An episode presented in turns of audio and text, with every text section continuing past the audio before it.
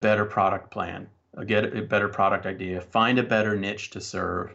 Welcome to the e-commerce momentum podcast where we focus on the people, the products, and the process of e-commerce selling today. Here's your host, Stephen Peterson. I wanted to jump in and talk about two sponsors today, Seller Lab Scope. Uh, you've heard me say it, you know, and, and you know, you're probably sitting there saying, Steve, you say this every episode. I do uh, because I believe in the product. Um, yes, uh, Seller Labs is a sponsor of my show. Don't get that wrong. However, it's a sponsor of a product that I use. So I'm kind of lucky. They pay me, and yet I pay to use the product. And the reason I pay to use the product is because it allows me to um, get better listings, right? That's what you need to do right? If you're selling on Amazon, you need to understand keywords and you need to figure out what are the right keywords. Um, and sometimes it's it's confusing as heck. Why does a certain keyword work a certain way? Well, the beauty of using Scope is you can pull up your competitor who's really crushing it and see what keywords they're using. That's the lesson. And then you can find a similar one and pull them up, and you're going to see a pattern. And then you do that pattern for yourself, and you can get those same results if you get lucky and figure out what the keyword is for your product. So take some of the luck out of it and use Scope. Um, again, go to sellerlabs.com forward slash scope, use the code momentum, save 50 bucks and try it and, and see if you can improve an existing listing. I think that's the best thing you can do is take one of your listings that's performing and then go and try to enhance it and see if you see an improvement. Give it, you know, 30 days or what have you. And if you see an improvement, then there's a clue that maybe you can see an improvement on all your listings. That's why I use uh, Scope. And I just think it's such a great product because I don't have to reinvent the wheel right? There are much smarter people than I that have done a lot of other cool things to figure out what the keyword is and what people are searching for using a whole bunch of other techniques. And then you get to take advantage of it. And it's really inexpensive. And again, you're going to save 50 bucks. So sellerlabs.com forward slash scope. Use the code momentum, save 50 bucks. Second one is Karen Locker, and I talk about her a lot. Um, right now, they're reconciling a shipment and uh, they're sending me notes. Steve, you have to send in receipts because that's one of the big hassles now. I've got to send receipts to prove that I bought this stuff so I can get my you know reimbursement. And her team is all over me, like Steve. This is your third request. That's the kind of service sometimes I need. I've been traveling these last few weeks extensively. I kind of need somebody else. Yes, I could have somebody sitting in my office doing it, but that would be a full time employee, and we don't want any full time employees. Um, just my wife, my son, and I. And so, anyway, um, that's why I have members of my team in different areas, and I don't want to have to manage them. You know, I know Karen uses some VAs, but I don't want to have to manage that team. And so she does that, and her team does that. She got team leaders and stuff, and they've been doing it for me for me and my wife for I don't know two or three years, and we've been very very pleased because the money they save me, the refunds they get me, the reimbursements they get me, the fixes when I'm on the road and hey this isn't you know correct and they can fix it or I have a question. That depth of knowledge that I get. Uh, from Karen because of her experience is so worth the price. So it is um, solutions for e-commerce. So the the word solutions, the number for e-commerce com forward slash momentum. Okay, so use that code solutions for e-commerce dot com forward slash momentum. It's going to save you $50. And $50 a month is is a lot of money. And what's really cool is she's going to do that inventory health report that I talk about. If you've not done one, you should. You know, I mean, you're getting a clue every week when they tell you your inventory health report. But if you want to dig deeper, and again, if you don't want to do the work, that's the beauty. She's going to send you a spreadsheet, and then you can parse it and slice and dice, and then send it back saying, hey, kill this stuff, refund this, donate this, blah, blah, blah, blah, blah. That's what I do.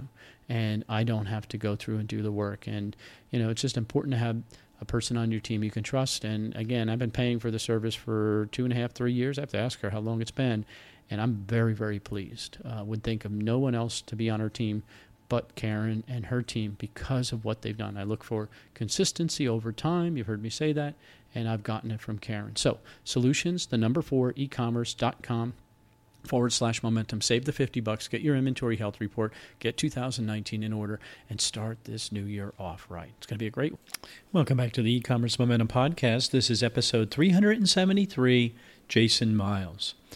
Get ready to be inspired. Get ready to think bigger than what you've been thinking. Get ready to say, maybe I can do it too. Because guess what? Jason's going to tell you you could. You have the tools, you have the knowledge how to do it. It's really going to be are you going to execute it? And when you do execute it, you do have to sit back and think can I do more? Should I be doing more? Um, should I take a different approach and just instead of making money, can I make a difference? And I think um, Jason and his wife Cinnamon are good examples of what could be. Now they're at the high level, but man, just start small. And he gives a good example at the end. I mean, it's just a great conversation, phenomenal story. Um, and again, he'll tell you he's no different than you and I. Let's get into the podcast. All right, welcome back to the e-commerce momentum podcast. Very excited about today's guest um, because, well, it's going to take me ten minutes to uh, to get through what he is. Um, I'm going to define him and see if I'm how accurate I am. But what I love is that he's built he's built he's helped build. Um, I think he would correct me too. Um, an audience off of Amazon or eBay or Etsy, I guess would be one of the other big dominant players, um, and has really understood what it takes and has been able to replicate it into some charitable things that are just phenomenal. And I can't wait to get to talk about them all. So let me introduce him. He's a dad, a husband, a giver. I'm trying to go in a decent order here. An instructor, an author, a blogger. There's definitely something about dresses involved, which I'm not quite sure. We got to get get through all that and I'm I'm very very very excited to have Jason Miles on. Welcome, Jason. Thanks, man. How did I do? Did I get through that? Oh, it was amazing. That was amazing. How about the order? Did I get the order? I put some thought into it. I'm like, well, I got to make sure he's a dad first. I mean, that's got to be up. Husband, giver, but giver's right there. Faith and family are at the top, man. Faith I and family. Love sure. it. I love it. Yep. So I want to go through because when I was thinking about, you know, as I was thinking about this interview, when I read, you know, some of your stuff, I got thinking about how do you get to the end, like where we are today, because there's there's you got your hands tangled up in so many different things. How do you get to the end? Where does it start? What was it? I mean, was it as a kid? I mean, where did it? Where did this little light come out? Yeah, yeah, yeah. Uh, that's a good. It's a great question. Um, you know, this, obviously, like with everybody's answer, it's a journey, and there's milestones and touch points where you know we had definitely forks in the road where uh, we made specific decisions. Um, and yeah, we've come to a nice place now. We've got a fantastic online business. We consider ourselves digital publishers, basically, as sort of the core of who we are and what we do now. Um, but you're right, we have our fingers in a lot of different um, activities. Um, yeah, I'm happy to, to mention the origin story, I suppose, if you want to hear sort of the where where this started kind of story. Yeah, hundred percent. Because you know, I mean, you, your degree is in organizational management. Is that correct? Undergrad in organizational management, an undergrad in biblical studies, and then an MBA with an emphasis in international nonprofit management. Actually. Okay, so yeah, so yeah. there's clearly part of the explanation of how you're able to have some your tentacles in so many places probably is part of that. But you know, why dresses? Why dolls? How do you get there? Sure. Okay. So here, so here's the story. We we actually the story for me and my entrepreneurial journey starts in 1998. Believe it or not.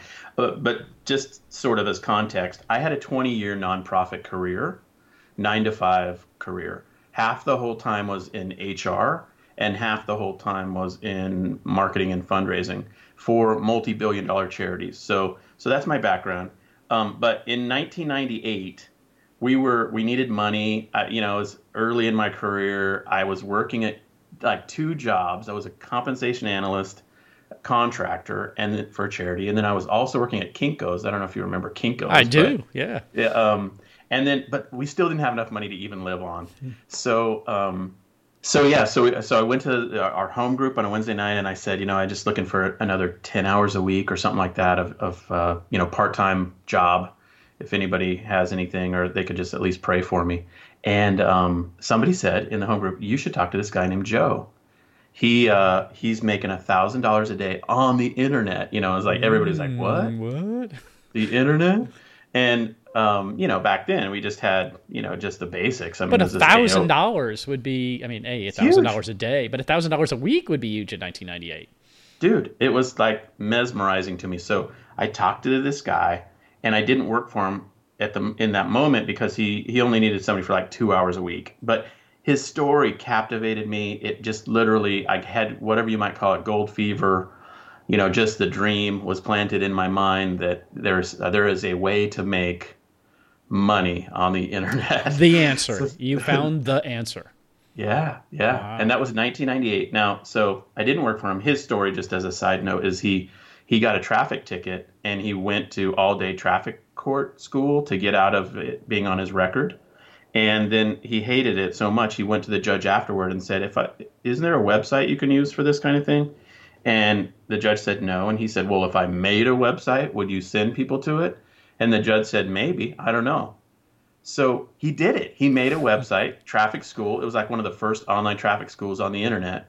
We took it to the Sonoma County Courthouse judge, traffic judge. The guy started referring people like mad to his website, and they cut a deal. And then he just went right down the road to Napa County and then to Marin County. He made this online traffic school biz into this huge thing. And anyway, that was his story. So, well, there's a clue there, though. He he built something yeah. replicatable, right? That yeah. he could yeah. wash, rinse, repeat, wash, rinse, repeat. This is a common theme that's going to come up in this conversation. I know. So there's a there's another seed that's planted there too that I see. Okay, go ahead. Sorry. Yeah, yeah. So so that plant it planted the thought in my mind, and but the problem was I had no idea what to sell online. No, and you know I I was sort of a nonprofit guy with sort of these you know dreams of entrepreneurship, but I didn't have a product strategy. And I literally, I know it sounds horrible, but you know how you get these ideas and then you don't do anything? Mm, yeah. I literally stumbled around with that for 10 years. From 1998 to 2008 and i had various shenanigans and ideas and i would but there just wasn't there weren't podcasts. There wasn't you know there weren't youtube videos about how to source product. There, there was no retail arbitrage. There was no you know i guess i could have gone into ebay i just didn't know it. But and, did this keep popping into your life in those 10 years? I mean did it like keep pointing you saying come on come on let's go yes and here's how. Every time we had to use a credit card every every time i didn't have enough vacation time and we or I had vacation time and we had no money or you know every time I had a negative interaction with my boss at work or you know you just feel you feel constrained in some way financially or in terms of freedom in your life and it's like the escape hatch it's like the oh I, if I had that online business so you and went there in your special place. That became your special place, right? You just close your eyes and you're like, "Oh man, life is yeah. good." No, I'm. I, I, mean, mentally, it sounds yeah. stupid, but it's true, right? Sometimes you can see it. It's like a. It's it's almost visionary. It's weird to yeah. say that, you know, trying to get creepy here, but it's just it is. You just know it. It's you're led there. Yeah. No, I, you're right. I mean, that's how it was. And so, but I never had a moment where I encountered anything that was specific tactical, you know, uh, you, you, know, compelling enough for me to say, uh, I've got a plan, you know. And then, um, but really, what what happened that turned the corner for us and got us selling on eBay originally was we were just desperate for money again. You know, ten years later, you know, nonprofits just aren't where you make money, and so in 2008 we were desperate for money, and um, we had three kids at the time, and our baby daughter was going into kindergarten, and so my wife had a couple hours a week, and and um, so you know it was basically just out of sort of desperation. We said, well, you know, what activities could she do? You know, a cu- couple hours a day is all she would have, and um, to help kind of add money to the household budget, and you know, the usual things come to your mind, uh, you know, side hustle at Starbucks or become a realtor or, you know, those kinds of things. So she loved photography. So she started doing family photography, but realized that the selling aspect of photography is a total bummer. And, um, but she also was making these American Girl doll size clothes for our daughters and them getting an American Girl doll was a big deal, and you know it was like a hundred dollar doll. Oh yeah, these are expensive, especially back then, right? There yeah, wasn't the was generic versions. I mean, this was they yeah. were it. So, but all the brownie troop moms were asking all the time, "Where did you get this stuff? Uh, these clothes that Cinnamon was making." My wife's name's Cinnamon, and um, she was like, "I just made them. I just made them." And and as it turned out, here's the, the this was our magical moment when I heard people repeatedly asking her if they could buy them and where she got them, Now, you know, I said to her, maybe we just start selling this stuff on on eBay because I had heard about eBay and I had gotten Dave Espino's TV course. Mm. But like a year or two prior, I just but I still had no product idea. So, um, so she she said yes, and we started selling them at auction on eBay, and that really kicked in my marketing, copywriting, branding. You know, it started to meet a need in my life to just have sort of an entrepreneurial activity. And as it happens, just as a backstory on her, her mom worked for a fashion designer in LA when she was younger. And so my wife grew up knowing how to sew and create stuff at what you might call a, you know, like a really super advanced level. She just didn't know it. She, you know, she didn't know how. She picked it up through osmosis, right? She just, by existing and being around it all the time. Well, and her and her mom, you know, they just did this their whole lives, and so she just didn't realize the caliber at which she was could do it compared to everyone else was lights out, crazy good. And so it made the eBay selling really easy. We just did auctions. We started selling stuff for first it was 30, 40, 50 bucks, you know, ending prices. And then we got it to hundreds, 100, 200, 300. Oh Highest auction for any of her item was $500.75. Um, and so we got real good at selling on eBay, and we did that for 18 months. Uh, and that was really the origin. Um, we don't do that anymore. That was the first business model we were in. But, that took um, the financial pressure off, though. It helped. Okay, it so helped. it helped. And and so yeah. when you were identifying roles, okay, so obviously she's the talent behind the design and that thing, right? She found her talent, right? She realized she had it, yep. but she found it. Yep how did you define your roles? I mean, you was it is that where your degree came in and your skill sets? Um, because yeah. is that yeah. where the complementary? Because it's hard working together, husband and wife. Yeah, I, I think um, we got very very lucky because she's an absolute fantastic artist with a, such a high degree of attention to detail. She had also done that year of photography so it became really easy. She was the creator and the photographer, and I would work on the copywriting, descriptions, brand building, and then ultimately we started doing YouTube design contests and, and youtube was our first social media uh-huh. strategy to get traffic to our ebay listings and we really developed um, specific tactical youtube strategies um, right you know almost right from the beginning that helped us blow up our YouTube sales. Uh, sorry, our, our eBay sales. And um, you know, so that was clearly my role. And we, our daughter, uh, youngest daughter, Liberty, was uh, the company was named after her. So she was our celebrity spokesgirl for the first three, four years. So that was fun. You know, as I sit and think about that, when I look at your pattern again of all the stuff that you've been involved in, social media clearly seems to be the driver of what you've been able to figure out. And so you're yeah. saying that figuring that out for YouTube way back then, right? Especially that's that's pioneer level stuff. I mean, yeah. now you know, great. There, like you said, there weren't a million examples on how to do it and do it right with history as these new social media, because I want to make sure people get value here, as these new social media platforms come out, right? Um, the Facebooks, right, afterwards, and the uh, Instagrams and blah, blah, blah, blah, blah, name it, name it, name it. Are, are you able to take what you applied back then conceptually, at least a framework of it, and then bring it forward as all these others roll out? Is that a is that an advantage? And therefore, so if somebody is you know they instead of learning all of them master one and then go out and learn the others i'm trying to look for some value there for somebody. Yeah i totally think that's the plan. I mean uh, you know we created basically a strategy that was tied to two things. One was the we did a contest and we promoted it on a social channel and youtube was the channel. And we to this day we still do weekly contests and now we promote them on a lot of channels. Um, yeah i mean you still do the, that? No kidding. Sure. Yeah yeah yeah it's funny because we were talking in the pre-show about some other stuff. Consistency is the key, right? It's just consistently yeah. when you find a model that works or something that's working, instead of looking at the next shiny thing, which is what Steve does. we're talking about Steve for a second, yeah. but stay doing what you're doing and build a process for it. Right. Um, yeah. And again, that's that skill set that you sounds like you bring to the table. Yeah, yeah, and and that's I think that's my, uh, you know, I think as a as I've reflected on our work with the social media sites, what my clear pattern is um, that we've developed is I get into them relatively early and figure out how we can leverage them.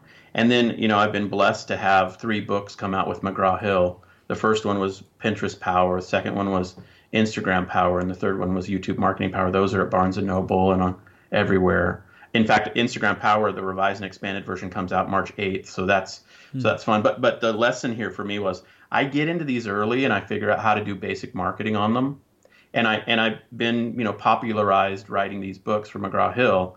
And then what happens over and over is bigger, better internet marketers and celebrities or gurus or you know social media experts will will come out with their own trainings and courses. But generally, for me, I'm I'm early onto the platforms, and then I figure out a basic marketing plan that works for us, and I like to talk about it and write about it, and um, you know, so that's sort of my pattern that we've hmm. developed. I love yeah. it. I, I, because I, see it in every one of these examples as we go through some of these yeah. things that you're doing. You know, and so, yeah. so you've written more than a dozen books. I mean, more than a dozen. Like yeah, definitely more than on, a dozen. Depends on if you count the ones I removed from. Oh from well, okay, well, but it, I mean, there's definitely a pattern to it. So it's because that was, and the other the other thing that I think you guys have done amazingly well, and I, I do want to finish the story how we get to how big we are, but I think that you've done the multiple streams thing. You know, I think about Jim Cockrum. That's one of his yeah. his things that he preaches all the time. Don't rely on any one thing. You've got to have more than one. You've got to have more than one. Or Dan Miller always says to me, Steve, repurpose your content. You know, he's always yeah. like, repurpose everything because, you know, you you building a vending machine business, which I like to call what you guys do a lot of, is a vending machine where you're filling it with something and then it sells over and over and over, but in multiple places to me, that's just so powerful. And then how you built that sells in multiple places. I mean, it's just like each one kind of builds on each other. And I, yeah. where does where does the big thinking for that come from? Because that's big picture stuff, man. That's like you know who's got who's you know that's the stuff you go to uh, Coachella and and find yourself to figure this stuff out, right? You go to that rock or whatever they call it, right? I've never been to that place, but it sounds awesome. I am. I I think one of my I don't know, you know, you always do those assessments like Myers Briggs and that kind of thing. And I, mm-hmm. I just, I do think that one of my um, core, I guess you could say core psychological needs is to really do stuff that um, is defensible and is strategic for the long term. And I, that's just how I'm wired. That's just the stuff I think about. So, you know, that 10 year period where I was thinking about what to sell online, you know, it was uh, I was thinking. I mean, I I was comparing. Oh, so you were building a framework then? Well, I think I was disqualifying ideas at a much higher level than many people would. You know, I mean, I I just I there are a ton of business models I just don't believe in, and so the business model we're in today, even even on eBay, for example, I only wanted to do auctions. I didn't want to do buy it now items on eBay. We only wanted to do auctions because I could control the the potential upside was unlimited you know and so i that's just how i'm wired is to think mm. about stuff like that you know i, I think so. i think it's it's still very cool i i think I, this is my opinion most people steve do not take advantage of the capacity that they have right they're they're looking for the next thing looking for the next thing yeah, rather yeah. than maximizing the capacity that they've already done a lot of the hard work and i think you guys have done a good job there all right so i cut Thank you off because i just um I have a Let's million. finish the story here. Well, these questions just pop in my head like a million. I'm I'm a guy. This is what happens. That's you know, great. turn left, great. turn right. Yeah. All right, go ahead. Finish the story. Well, so we did eBay for 18 months, and we got ex- extremely good at selling the items at high prices. But the barrier to that business model became very obvious, which is my wife was toiling over making these items hand by mm-hmm. hand, and it you know it could take her hours to to days to weeks to make some of this stuff.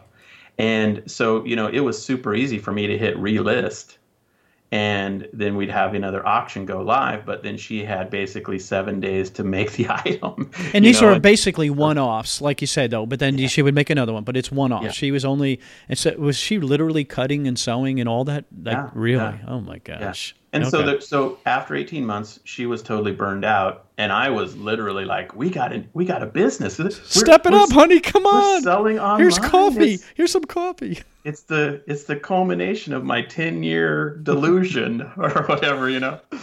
Um, and and we're excited to make this no reality, no stress she, on the marriage there, right? There's no, no stress. Exactly. so, um, as it happens, I transferred jobs and took a different position, which also took financial stress off of us. Mm. And so the summer of 2009, she just stopped. and we did our we you know we had moved and I did my new job and and so we really took a pause that summer to ask this the hard questions about well what is the business model that would actually work and is this category even viable and is there something here that we see value in for the long term and you know we could have stopped at that point but what we did was um, we, what we realized was the ultimate value in what she was doing was the unique original design work. And the uh, the idea became pretty simple. And we read Jim Cockrum's, you know, Silent Sales Machine Hiding Inside of eBay was the original title back then.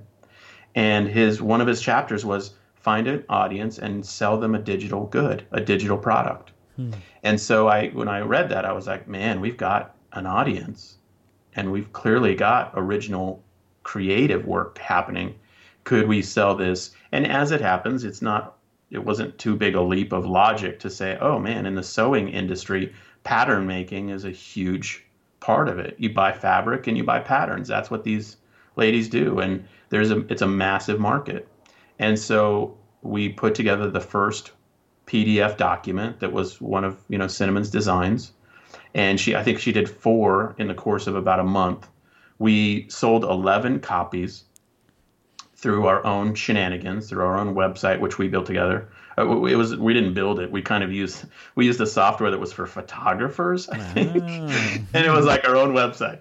But nonetheless, we got I think 250 people onto an email list, and we sold 11 copies in the first month, and that was enough for us to say this could work. And it literally in the next six months, we we just well, I suppose you could say for the next 10 years, to be honest. We've gone on a tirade in this space, and we have a catalog now of about 2,600, uh, you know, patterns. We've done 3.3 million downloads. Uh, in the last 30 days, we did about $100,000 in sales. Um, and we have a marketplace. So you can go check it all out. It's at pixiefaire.com. And I always tell everybody you can ask me any question about exactly how I do this you will not copy my business model because we're unique. You can't beat me. It's defensible. And so, therefore, I can tell you everything literally about how I built the Shopify site. In 2013, we moved to Shopify and um, how we get traffic. It's in the top one tenth of 1% of all Shopify sites for worldwide site traffic. And um, yeah, so I mean, that's sort of the trajectory. And, and we found our groove. We found our, def- our castle with an unbreachable moat in Warren Buffett's terms, and have worked hard to have it on full lockdown. And uh, well, yeah. you know, I sit and I think about this. So you know, again, it's a vending machine, right? It's uh, those twenty six hundred patterns. Yeah. With just, digital goods inside of it. Digital, yeah. yeah. They just sell over and over, and you don't have to have somebody put it in an envelope and ship it to somebody, which is That's really right. incredible. That's but right but you know, I'm sitting here thinking because this is this is Steve the guy's perception. I would have thought that sewing has been going downhill for a long time because old people are dying, and that yep. was something they did way back in the day. Now there's a Walmart yep. in every corner, and people want Walmart stuff. It's cheaper, it's easier. Matter of fact, you can buy it cheaper and cheaper and cheaper. Walmart will squeeze out a nickel, right? Yeah, yeah. And so that business is declining. How? I mean, is this? So that's is a, this? A, well, I was going to say, is this luck? that you guys have now because my granddaughters are all as in a pre-call we were talking about this this experience thing is such a big deal i mean it is yeah. such a big deal they don't need stuff anymore they need the experience my daughter-in-law wants to spend time with them doing meaningful things so making their own clothing is like incredible yeah. how, i mean is that dumb luck or is that a well, pattern I, recognition i think it's two things first of all what you're talking about is the evaluation of a sub niche hmm. and a niche so the evaluation of a niche, let's just talk about that for a minute. Sewing is a niche. Fishing is a niche. Water skiing is a niche. You know, I mean, you, you just go through all the categories on every, you know, in, in, in every product uh, type. And so the question is, is is my niche in decline or in growth? And what does that mean for me as in terms of prospects? Well, well, one thing's for sure. If most people who are internet marketers think it's in decline, and they opt to not be in that niche because of it, mm. it's good for me. You know, I mean, it's like so you're seeing an opportunity where everybody else sees it as a decline. Okay, I get it. Yeah, so so like you know, it's like who would want to go into the newspaper business right now? I don't know. Maybe there's a lot of money to be made because no one else is going into the newspaper business right now. So just because something's not trendy doesn't mean it's not profitable, you know. And so then the and then what most people say to me when I tell them what we do is they they immediately, without even thinking about it, I've heard this so many times. It's I, I've reflected on the meaning of it. They say to me, "Oh, you guys should make dog clothing." and I and I always it's it, I've heard that phrase so many times. It's like in your mind when I say I'm in the doll clothing pattern niche, which is a subcategory of sewing. You tell me I should make doll, dog clothing, which is in a pet category, a completely different. But but I think in that split second, in the synapses in their mind, they're immediately saying the niche you're in is too small Yeah. and probably not profitable and I want to give you an idea to help you because I feel so- sorry for you, and or you know just maybe doll rhymes with dog and some you know. No, I think you're right. No, I think you're right in the beginning. They they're like, oh man, that that's got to be. It's my perception. That's a declining business. There's nobody selling small. anymore. Too right? small Nobody, nobody does that anymore. Right? yeah, And yet, and, the ones and I'm that telling do- you, the the people who have said the phrase over and over, it's so it's a cliche, is that the riches are in the niches. But when a newbie comes into e- online selling, they want to be, for some reason, a T-shirt seller, or or they want to sell like shoes. And I'm like, bro, you know how many people you're going to be competing with? Like, think about the numbers of people who you want to compete with. And what I would suggest to anybody thinking about a niche strategy is you want to find a niche where you're literally competing against grandmas who don't even know how to use the computer. But aren't they all And I- gone? I mean, Jason, you sit back and think about this. Right? No. Oh, okay. No, I mean, I, if you want me to defend my niche, I'm telling you. well- the, you, you- your your grandkids and the, the so there's what's happened in the space is really interesting. Is first of all, the American Girl dolls are have been very very popular, and they've been on their own skyrocketing popularity. Um, and then there are other dolls, and so what happens is girls get exposed to dolls and doll clothing and doll making from the ages of let's say five to eleven.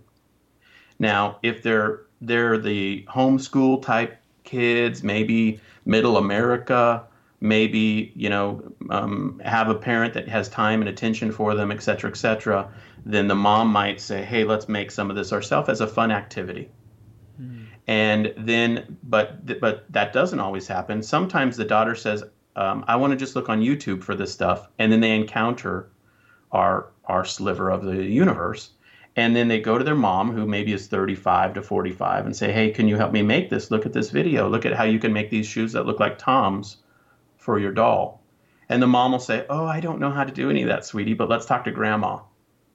And then what has happened then is grandma shows mom mom shows nine year old daughter and that cycle i'm just telling you there's millions of people in that you know that in that cycle and that's plenty big for a niche Well, you know I So- sit and I think about it that you're basically you're helping create there's scarcity, right? I mean, not many people are going to download the drawstring dress in my neighborhood. Therefore, I could stand out and be unique by doing this. Or you can go to Walmart and buy a dress for that doll, but lots of other people could. No, this Right. is my uniqueness, and this it gives the ability to be unique. Oh, dude, Yeah. you guys are so and it smart. plays You're it so does smart. play in well it, there's luck there too but it does play into the you know you said that the generational change here is that Yeah. a lot of people are in the maker space a lot of the people are you know the shows just it, our culture has become interesting it's off-grid living and sewing your own clothing in and a tiny house. Yep. all that stuff is very on trend.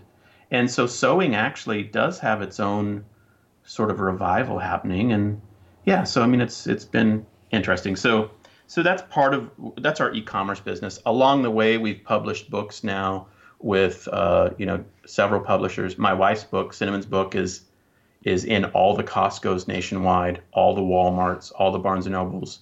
Um, with some exceptions, but in general, that it's Costco is the big placement for her book right now. So that's its own trajectory of how our work is advanced. You know. So. Well, let, us take it a step further though. Uh, staying on this multiple stream. So there's books and that, but then there's courses, and yeah. you know there used to be a limit right? You weren't able to teach. You know, she, uh, I think about I've had some uh, uh, some of the big eBay class um, people that have been around for a long time, and they yep. would hold a class and they would get a bunch of people to come and learn how to do eBay and do eBay yep. right. But that's a limit. You know, you're geographically limited, space limited, constrained, time limited, all that. By yeah. setting up this this vending machine business again with online classes, um, you can reach the masses. Ooh, pretty good right? Yeah, our our business model basically now is we have the catalog of about 2,600 PDF downloadable documents. Um, many are free, like I don't know how many exactly right now, maybe 40 of them are free out of 2,600. So, but then the other ways in which we monetize is, as you mentioned, the online courses. We could talk through how we did that. And then we have a monthly recurring membership program called Sewing with Cinnamon that is kind of our newest large scale product offering uh, it's a six figure program now. And yeah, so these work together. They're all in support of the basic idea. We're we have no interest in deviating from our little sub niche. You know what I mean? It's like this is there's plenty of money in the sub niche of doll focused sewing related activities. You know, and you're building this community. I mean, it. because I think people sit back and say, "Oh, that's what I need to do is I need to get a thousand members in my community." or do you build it and they will come? I mean, so I'm thinking about how you, all these things brought you this community, right? There's not one thing. All these things brought you this yeah. community. Hmm. Yeah, oh, it started at with auctions on eBay, and our, I remember when we left eBay for you know sort of that re- re- weekly eBay selling, we had uh, 125 people on our email list, and after 18 months, and um, that which was a pathetic number even back then. Even then, we knew this is a horrible number. Um, and so that we, you know, we started to work on getting those people connected. Now, you know, now it's well over hundred thousand names, and you know, you just it's a commitment to a course of action that you. You know, I think a lot of entrepreneurs who the shiny object syndrome thing is interesting to me. I don't suffer from that actually. Oh, that's cool. Um, but what I I mean, in, you know, everybody explores new things, but in a way, I think because we found something that worked, what I've tried to do is is say, how can we go deeper down this rabbit hole? Not stick our head up and go find another rabbit hole. Let's just like, how can we go deeper into this? And we've got we got plans to grow our revenue in an exciting way in our sub niche uh, for 2019, and we have there's just no interest in going too far afield into other things. Um, and it's really unlocked a lot of potential uh, for you know um, our our charity work and that kind of thing. So. Um, I want to make sure I get to this before we get to that because I just want to get this all the way out there. This then this model allows you to to go to multiple channels. So on Etsy, for example, right? I, I assume that there was a time you were selling on Etsy. I assume, or something like that, and maybe Amazon custom in some yeah, way so, or something like that. Yeah, so what we, we like to do when we talk about this is I call that whole topic sales channel management. And so, what you know, the question is everybody always asks us because I'm usually I speak at Amazon conferences. That I'm usually the token Shopify guy, and so it's like, but which is becoming more and more on trend actually. Uh, yeah, think, hello, yeah. So, um, but you know, for the last ten years, it was like, okay, all you Amazon sellers who are obsessed over you know Amazon, let's hear from Jason for 45 minutes about something other than Amazon. Everybody would get up and go to the bathroom mm. and stuff like that. Mm. So, but um, so sales channel management is the issue. So for me, the question it, first the first question was you couldn't sell PDF documents on eBay or Amazon when we started this. So nor can you now. So I actually didn't have the luxury of those two e-commerce platforms. So as Etsy came along, that was an option. We sell about I don't know four thousand bucks a month or so on Etsy. So it's a small small part of what we do, but we're there basically as a defensive mm. position. So I'm not trying to find people on Etsy, to be honest. I'm not trying to make money on Etsy. I'm just trying to discourage our competitors. And when they see that we've got a catalog of 2,600 doll clothes uh, patterns, they might say to themselves, "Wow, you know, I there's no space for me here," and that's all. It's just defensive. Um, and so so that's how we treat Etsy. And um, but then we want people to, to transact through our own Shopify site. I want the data. I want the transaction histories. I want the customers to be faithfully coming back every week to my site. So I'm not really a shotgun type guy in terms of overall uh, sales channel management ideas. Uh, I'm I'm trying to build my own platform as best I can, and it really is its own marketplace in our niche. You know. Well, and, and you do have a blog. It's called winningonshopify.com. So I want to make sure people go and check that out because you, you would say that today, Steve, there's no reason you can't create your own successful channel because what what I keep hearing is it's so hard to get traffic, Jason. Oh my God, it's just so hard. You just it, you can't compete. I mean, it's just you know you're just one of you know, tens of thousands of Shopify stores that start this month and that probably will end next month. You're saying on winning on Shopify that's not true. Fair? Yeah. Yeah, it's not true. I know it's not true. The traffic's not the problem. What most people have a problem with is they don't have a good product. Mm. Oh, that hurts. And it, dude, and, and, my mom made that. Come on. but so so really, with a lot of the people we work with with our coaching, we do one on coaching. We have a group program too, and a, a lot of the work we do with them is get a better product plan, get a better product idea, find a better niche to serve, and because if soon as you create a product that actually is compelling to a specific sub niche, I mean, i have never done anything in this space, but let's just say water skiing. You know, I'm, I'm literally about 200 yards away from the lake. Um, let's say water skiing. As soon as you create a product that actually has value to that community, the community will tell everyone in it about your product. The, The traffic is not the problem.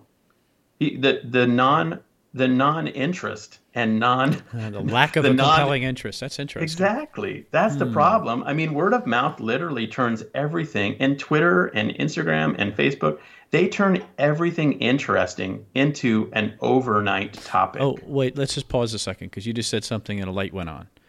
So, word of mouth used to be the way to get business. You're saying today's word of mouth, Steve, hear this Instagram, Twitter, Facebook, whatever is yeah. is today's word of mouth.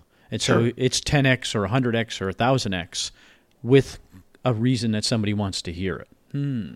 Oh. Exactly. I would also put all of the, you know, Facebook groups. I mean, there's a Facebook group for literally everything. Mm-hmm. So the only question is, do you have a product that actually main, means anything to anyone in a compelling way, or is it just an also ran yes, you can make money selling it on Amazon type product, which is fine. That's money. That's a business model. But the, so the well, how do you know the difference though? How how do you know? Because I, you know, I'm in love with my products. I, I have yeah. a relationship with them, Jason. Yeah. You know, yeah. so for me, I mean, how do you distance yourself? How do you get an honest answer there? I think a lot of, as someone said, someone wisely said, um, it's easy to fool so I forget the phrase, I'm butchering it, but you're the easiest person to fool. Hmm. You, you, know, and the, the, the oh the, the phrase is um, the the first rule is to be honest because you you are the easiest person to fool, some, something along those lines. But I think the, the, the question is you have to look at business models for online selling, for e-commerce, and ask yourself the question, is this a business model I want to be in? I like just I mean, studying the topic of business businesses uh, and business models is fascinating. Warren Buffett and Charlie Munger speak to this on and on and on. I mean, I they talk about owning a, a retail chain of stores in the like 60s and the math associated with that. And you know, all of us go through these lessons where we're like, you know, is the business model I'm employing a good one?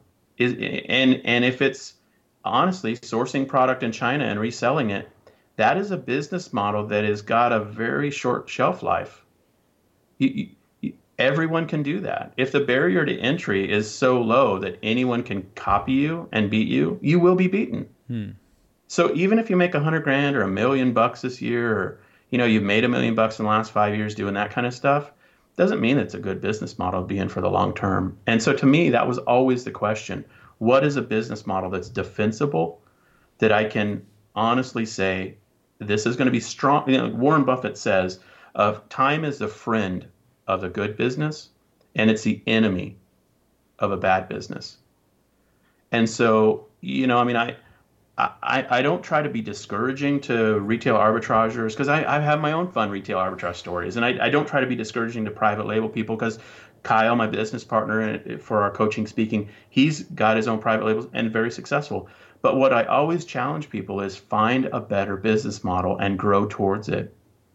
Um, and and you know that's sort of the heart and soul of what I focus on a lot. I love it. Oh my God, that's such a great phrase. Grow towards it, not give up what you're doing. Use it. Uh, uh my friend Andy always says, use if you're doing RA, use it to fund what yep. you're going to. Right? Don't yep. don't quit your day job. Fund it and get exactly. it. So when you can't afford to go to work anymore, that's where you want to get to that place. Yeah. Well, one of the things that I think is pretty cool, and I want to talk about this, is that you've been able to take this approach, this consistent approach. Again, the advantage of taking this social media approach pretty much to everything you guys have done. And you've been able to do it to make a dent in the world. Now, I mean, some people would say, hey, you, you know, you're selling millions of outfits and that's your big dent in the world. That's awesome. But it sounds like you guys have a different dent in the world that you've really taken an approach to. And I'm talking about sewpowerful.org. Can we talk yeah. about that a little bit? Because I just think that, I mean, I, I mean, I'm sure that this was very rewarding. This has got to be a big win and it's awesome. But yeah. what yeah. what happens when something at sew powerful.org happens? What's that do for you? Yeah, no, that's the love of our life, really. In a lot of ways, it's our this is our legacy. This is, you know, I I always say to Cinnamon, you know, in 20 or 30 or 40 years, nobody's going to remember Pixie Faire, but people are going to remember Sew Powerful. So, and ooh, give me the chills when you just said that. So let's talk about what it is, where sure. it came from, and why it exists.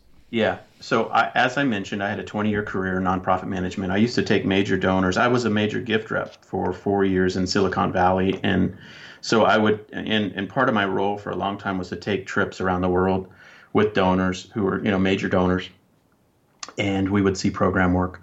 And um, there was this uh, trip we were on in 2009 right in the middle of all that creation story I was just telling you about, you know, where we were trying to figure out what to do with our, our little, you know, side business. Um, but I was on this trip, work trip in Lusaka, Zambia, and um, long story short, we got asked if we wanted to go see a, a, a community school in the worst urban slum in Lusaka, and it um, it's not a program that the charity I was a part of was funding. Um, and so we went to visit it as sort of a side, separate day out of our itinerary. And um, and uh, what I saw there that day basically changed my life and has uh, helped us create this meaningful charity. And and basically what I saw there was this amazing woman who, and a group of moms who had created their own little school in a partially built church.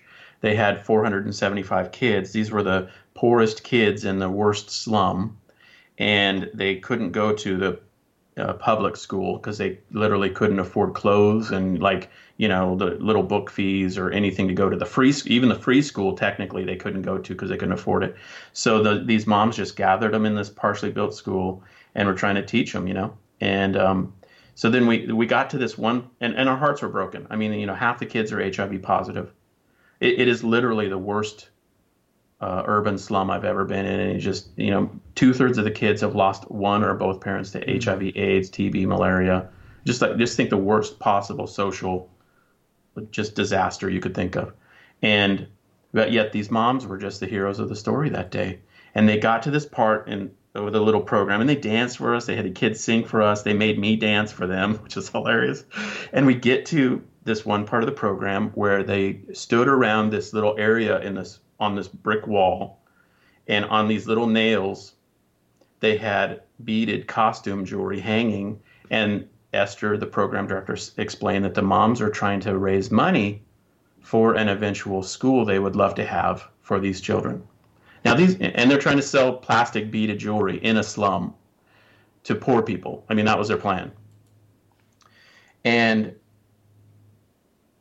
we said to ourselves in our little group, "Hey, let's just buy all this stuff just to make them happy." So we we said, "Well, how much are these little you know necklaces?" And well, like a, a dollar U.S. a piece. Okay, okay. And how many do you have here? So they added them up. So it was like seventy-five dollars. So we said, "Well, we'd like to buy all of them, and we, we'll give them as gifts to our friends, and we, we're so grateful that you have them for sale." And the moms literally went nuts. They started dancing and doing the African like um, and just like so excited. And in that moment, I was just a total like God thing you could say, or some kind of epiphany or whatever. I just I just heard in my own mind, I have to help these ladies. This was it. This was, eh, you know, you were led there. Everything This- about it brought you there.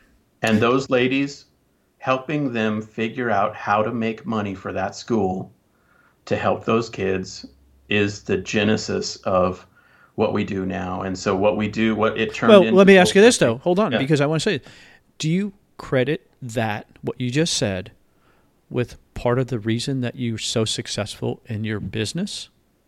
Is that a It's fair? Yeah, it's definitely tied together all the way. We, we it's from the very beginning. We said because what happened. Remember, I said to you that I changed jobs, Mm-hmm. and I, you know, it kind of relieved the financial pressure. So we basically said, look, our online selling part of it is going to be to help scale up this giving to these ladies. So you were given a gift, and then you just like, we got to give it. We got to give Yeah. it away. Oh, dude. Yeah, I and just so think of people who don't get that. They miss that. And it's not all about making money, it's about giving money, or not giving money, giving Yeah, help yeah. that allows you to get so much more. Mm. Okay. Yeah. I'm sorry. I don't want to cut you off. I just, I can, I can tell that that passion, when I heard it a couple of years ago, is still here today. Years later. We're getting old, dude. it's never going to stop. Still. I know, but, ooh. All right. No, I mean, I'm a, we're we're early into this. We're ten years into this, and we're just getting started. So so we I literally said to the Esther, the lady, "Do you have email?" And she said, "Yeah, I have email." So I got her email, and we started giving her basically a hundred dollars a month to help the moms come up with Mm-hmm. you know fundraising or you know activities. Like whatever they wanted to do we, we that was what we could give to them. And then and but we said we could do more in the future maybe as one-time projects. And that began to happen in 2009 we started doing one-off sales events and activities to fund their work. And so the first thing they did was they wanted they proposed to us that they learn how to sew and they figure out how to sew and and and sell items oh, wow. and that that course- wasn't just, hey, just write us a check. well they're not dumb Yeah. and they knew that we were in the sewing that that cinnamon's work was sewing related we had said what we do and they were like well how about if we become you know sewers Yeah. and so it, it totally clicked there you know so they so the first few years we got them training we got the machines and other miracles kind of happened we got them a, an amazing school uh, their own land their own uh, school building and um, indirectly we didn't give the money ourselves but it was through a connection um, and it was a total miracle. And so they were they got out of that little partially built church. And um, and so it turned into a now today what we have there is 36 people are employed. Um, it is a sewing cooperative where they make school uniforms for the children and they make reusable hygiene pads for the girls a whole issue of girls never going to school when they're on their period uh, and and causing educational dropout at a huge rate we, we didn't know about but that's a fact and then they, we also have a soap cooperative they make soap uh, and sell it locally and also use it in uh, their program work. And then we have a 10 acre farm where they grow food for the school lunch program. So it's really all the way through. I mean, it's it's it's taking. uh, I'm thinking about what you're what you're saying and, and applying it to the U.S. poverty because that's one of the things that I see is that poverty is so Yeah. you can't get out of it. You you can do whatever Yeah. you want, give them a better education, but if poverty's in there, they're not going to see it. They can't get Yeah. to it because they can't, like you say, an example, the girls they can't get there, or if they got to carry water and stuff like that. Yeah. Oh my goodness! So our chills. goal was our goal is twofold with the program. One is job creation for the parents, and the parents all are focused on creating what we call purposeful products, which is a phrase I just I think I kind of coined the phrase, but it's it's products that you know it's not exporting trinkets to America for sale or Yeah. you know stuff like that. It's it's making a school uniform for the child right there who needs it. It's making soap for the you know the people right there in the community because they need it and it's it's, defensible. It's your Yeah. phrase earlier. You're Yeah. making a business. You asked me, Steve, is Yeah. your business model defensible for the long term? That like you're saying, making a little trinkets not defensible, but making soap, hundred percent, or uniforms, hundred percent. Oh, yeah. So cool. so we're in uh, over 25 schools. We created and and just as a tie-in, so people understand how we sort of done this. We basically Cinnamon made a you know we we have a catalog of 2,600 PDF sewing patterns. So about five years ago, we, she made a crossbody purse. And we went to our customer base and said, Would you help us make these crossbody purses? We're going to take them to Zambia. We're going to have the seamstresses there sew reusable feminine hygiene pad product, um, which guys in America aren't familiar with, but it's basically a, you know a monthly period uh, you know product that's a washable, reusable product. Um, and soap and the reusable hygiene product and underwear go in this purse, these beautiful purses that our our customers make, and then it goes to a girl in health class, and she's trained on how to stay in school all month, how to manage her period with this new product she's never seen, and the goal of staying in school and never missing school because of being on your period. Well, our customers five years ago went absolutely nuts into this, and it has become. I mean, I literally we literally have coordinators around the world now in country level coordinators coordinating Sew Powerful purse work and projects. Uh, we just had our um, our collection in November, and we had 8,500 purses oh, uh, brought in this year. And uh, you know, by 2020, we want to have 20,000 purses, and so 20,000 girls will benefit through our program. And so the our our customers around the world who are seamstresses, they all have fabric. They all want to know the story, and they get excited about helping us make a difference in Zambia and, and creating the jobs for the moms because the moms in that sewing cooperative in Lusaka are paid obviously to make the reusable hygiene pad product you know so they they, they get a good job out of the deal um, this is that's a, the program. well this is this is that engagement thing that you kind of talked about. It's back to the beginning of the story where it you is. figured out that we do a contest and we do them all the time and that's to keep people engaged period right? I mean that's what it is.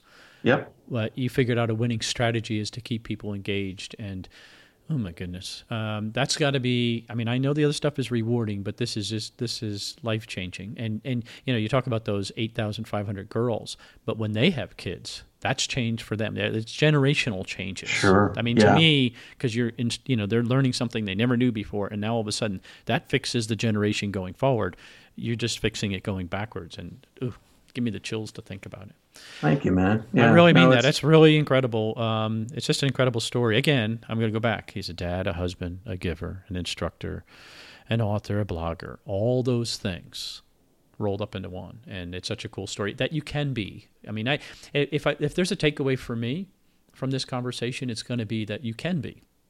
All right, that's it. You can be. Sure, sure, sure. I think sure. you can be. You know, and yeah. it's a matter of doing it. You know, and executing. And there's it so much opportunity to help other people. You mentioned the, you know, poverty in America, homelessness in America has gone in completely insane lately. Um, you know, my heart has gone out lately just to seed a thought. My heart has gone out to the Gold Star families who have lost a, loved one in, in, you know, Iraq, Afghanistan. Um, those families could be helped. So I would always say to any e-commerce seller, I mean, part of your success is going to be thinking beyond just your transaction and your can I make a buck. And so take a day off, go to the beach, go go sit somewhere and think about if I if I had a successful business that was spitting out the adequate money to cover my household budget and I wanted to make a difference in the world with with the rest beyond a you know the trinkets and toys that you want to get yourself what would it look like and who would I help and then and then do that now.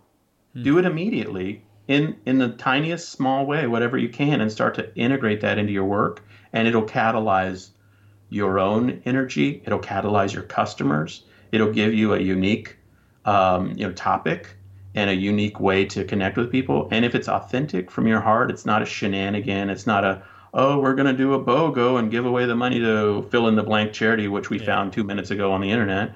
Um, you know, I mean, I think there's a huge opportunity for all of us to go deeper with this stuff. And to really make a difference. You have a uh, very specific set of skills, and now you can use them for to really make a dent in the world.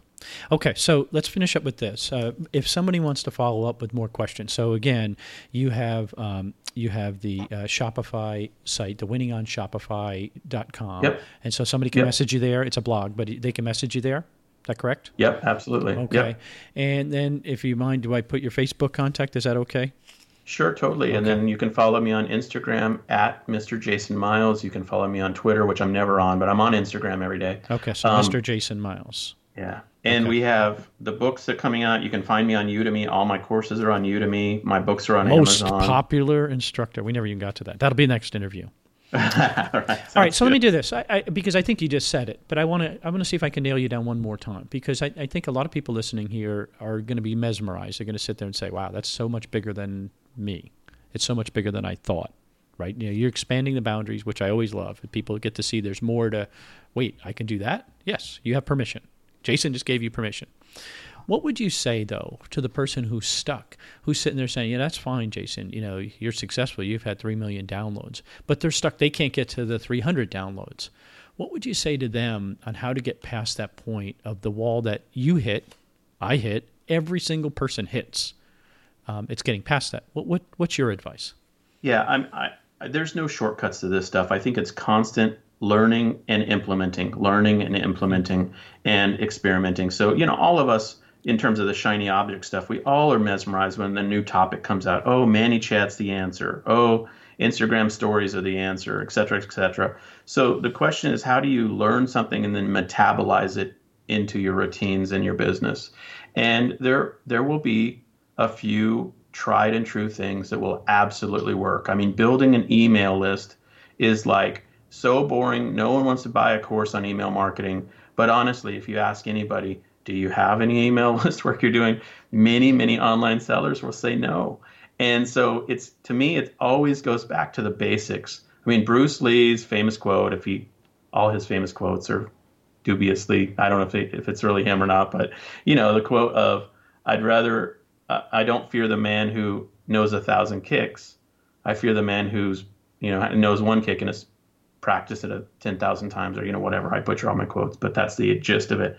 So, so I don't think there's any shortcuts. There's no magic secret sauce. There is learning something and trying to implement it and do they, doing that over and over um, to grow your, grow your business and get better clarity on who your customer is and who you can serve. And then, as I mentioned before, growing into a stronger and stronger product strategy where you can serve them in a you know bulletproof way. Defensible. All right. Well, hey, thank you so much. I wish you nothing but success. Take care. My dog says thank you too. Man, I don't know about you, but how can you not be inspired after that conversation? Um, just a phenomenal guy, just a phenomenal story of a husband and wife who have figured it out and have figured it out in such a way that they could they could 10x everything they do by helping others and letting them 10x their network and their network and their network and their network. Um, his comment about you know Twitter and Facebook and uh, Instagram being word of mouth is powerful, and I think he's absolutely right. Yeah, it's it is hard to drive traffic um, unless you're the pet rock or unless you're the whatever was hot the this year. You know, I mean, whatever the hot toy was, then then you can drive traffic because it's a good product. And so, you know, are is your business defensible uh, for the long term? That's a that's a hard question, one that's worth looking into. E-commercemomentum.com, e-commercemomentum.com. Take care. Thanks for listening to the e-commerce momentum podcast. All the links mentioned today can be found at ecommercemomentum.com under this episode number. Please remember to subscribe and like us on iTunes.